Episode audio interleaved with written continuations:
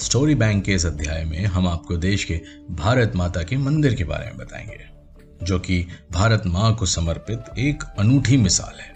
बनारस के महात्मा गांधी काशी विद्यापीठ में स्थित इस मंदिर का रेफरेंस हमें मिलता है। विख्यात कहानीकार और फ़िल्म कलाकार अतुल तिवारी जी द्वारा लिखित किताब रस रस बनारस में। इस गाथा को अपनी आवाज़ दी है स्टोरी टेलर सोनिया बरेजा जी और मोहित गुप्ता ने। माँ एक ऐसा शब्द है जिसको सुनते ही हमारे अंतर मन में अपार प्यार उमड़ने लगता है। एक ऐसा अद्भुत एहसास जो हमें जीवंत कर देता है और हमारी सारी परेशानियों का नाश हो जाता है। इसकी महिमा को शब्दों में पिरोना तो एक प्रयास ही है, एक ऐसी कोशिश जो कभी पूरी नहीं हो सकती। जी हाँ माँ वो है जो जीवन देती है, जो रक्षा करती है, जो निस्वार्थ है। और शायद इसीलिए देश को एक माँ कहा जाता है। ए आर रहमान के इस प्रसिद्ध गीत में माँ को सलाम करते हुए जो जज्बा पैदा होता है, मानो जैसे एक उर्स है, एक अजीब सी खुशी, मेला, सुकून, एक सेलिब्रेशन जैसे हर माँ को पूछते हैं, उनकी इबादत करते हैं उनके लिए मंदिर बनवाते हैं। ठीक उसी तरह भारत माता का भी एक अनोखा मंदिर बनवाया गया। जी हाँ एक निराला, अद्भुत मंदिर। यह मंदिर भारत की सांस्कृतिक राजधानी बनारस में है। यूँ तो ये शहर बनारस करोड़ों देवी देवताओं का घर है, लेकिन भारत माता के इस मंदिर की बात ही निराली है। ये मंदिर कुछ अलग है। इस मंदिर की आराध्य भारत माता है। यहाँ पर पूजा, कर्म कांड या दूसरे मंदिरों जैसे घंटा घड़ियाल नहीं बचते। आज़ादी की लड़ाई के दौर में अपने प्राणों की आहुति देने वालों का प्रेरणा स्त्रोत्र यह मंदिर आज भी हिंदू, मुस्लिम, सिख एवं ईसाई जैसे जाति या सांप्रदायिक और उन्मादी धार्मिक भावनाओं से कोसों दूर सर्वधर्म संभाव का संदेश देता है। मंदिर का उद्घाटन 25 अक्टूबर 1931 को महात्मा गांधी जी ने किया था।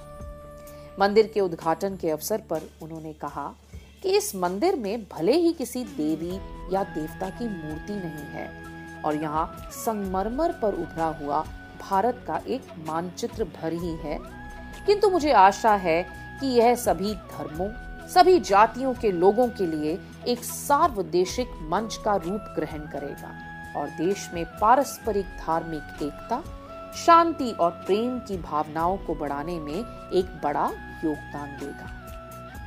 आपको एक मंदिर की खास बात भी बताती हूँ। इस मंदिर के निर्माण में लगे एक एक शिल्पी व कारीगर का नाम जहाँ अंकित है वहाँ मंदिर के संस्थापक बाबू शिव प्रसाद गुप्ता का नाम कहीं है ही नहीं। मंदिर में भारत माता का संगमरमर से बना अत्यंत सुंदर नक्श ही आराध्य है, जिसके दर्शन होते हैं। मंदिर की दीवार पर बंकिम चंद्र चटर्जी की कविता वंदे मातरम लिखी गई है और उद्घाटन के समय सभा स्थल पर राष्ट्र कवि मैथिली शरण गुप्त द्वारा लिखी गई कविता भारत माता का यह मंदिर समता का संवाद है। यह कविता हमें अपने देश के प्रति प्रेम और गौरव को बढ़ाती है। सुनना चाहते हैं इस कविता के बोल तो आइए सुनते हैं ये कविता। भारत माता का मंदिर यह समता का संवाद जहाँ। सबका शिव कल्याण यहाँ है, पावे सभी प्रसाद यहाँ। जाति धर्म या संप्रदाय का नहीं भेद व्यवधान यहाँ।